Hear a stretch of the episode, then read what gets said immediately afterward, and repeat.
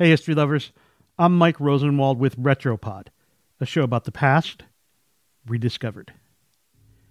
Last Friday evening, in a phone call shortly before he died, former President George H.W. Bush said goodbye and I love you to his eldest son, former President George W. Bush. The elder Bush then passed peacefully at 10:10 p.m. Texas time.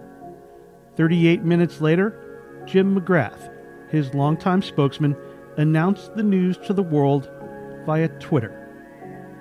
In the presidential annals of change, this is not how things went down in 1826 upon the death of John Adams, the only other father in American history whose son also became president. No, not even close. Back then, the elder Adams was eulogized and buried before his son, the sitting president, John Quincy Adams, even knew about his death. How that happened is primarily a story of technology. For one thing, news traveled considerably slower than a tweet. For another, there was no embalming or refrigeration, which likely meant, sadly and somewhat grossly, that the body of the country's second president could not wait for the arrival of the sixth. Adams died at age 90 on, of all days, July 4th, and incredibly, on the 50th anniversary of the ratification of the Declaration of Independence. Three days later, Pastor Peter Whitney presided over his funeral in Quincy, Massachusetts, a quick horseback ride from Boston. He died in good old age, full of days and honor, Whitney said. The elder Adams had not been present a year earlier when his son took office. His health was already declining. And yet, knowing his son had attained the highest office in the land seemed to brighten his otherwise dreary outlook and enliven his frail old bones. Benjamin Waterhouse, a physician and Adams' old friend, wrote a letter to the president saying, I really believe that your father's revival is mainly owing to the demonstration that his son has not served an ungrateful republic. Adams, his friend also reported, was eating like a champ and even smoking cigars. That fall, the president came to visit his father.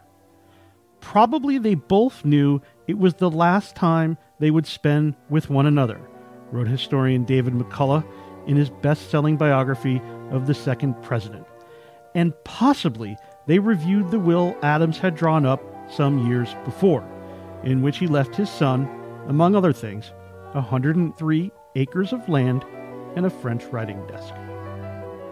But next spring, according to McCullough, Waterhouse told the president that his father appeared to me much nearer to the bottom of the hill.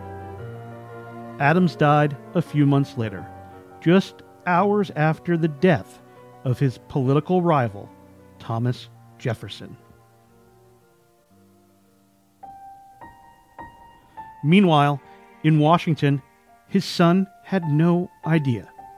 On July 9th, according to McCullough, the president got word that his father was gravely ill. Adams headed north. The next day, the National Gazette in Philadelphia reported that the president had passed through the city on his way to the late residence of his deceased father. Having heard, the paper reported, of the increasing illness of the latter, he immediately set out in order, if possible, to receive his last breath. Before he arrived at Baltimore, he met the melancholy tidings of the day, and there saw a newspaper containing the Boston account. The president pressed north by steamboat, his father already at rest next to his mother and former First Lady Abigail. On July 13th, more than a week after his father died, John Quincy Adams finally reached his father's home. Everything about the house is the same, the president wrote in his diary. I was not fully sensible of the change till I entered the bedchamber. The moment struck me as if it had been an arrow to my heart.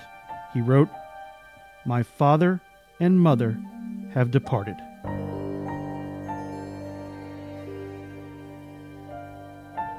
I'm Mike Rosenwald.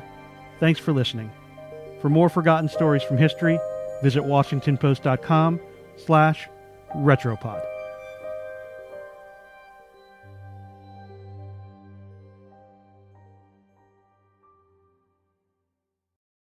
The Washington Post has a new daily podcast, Post Reports, hosted by me, Martine Powers.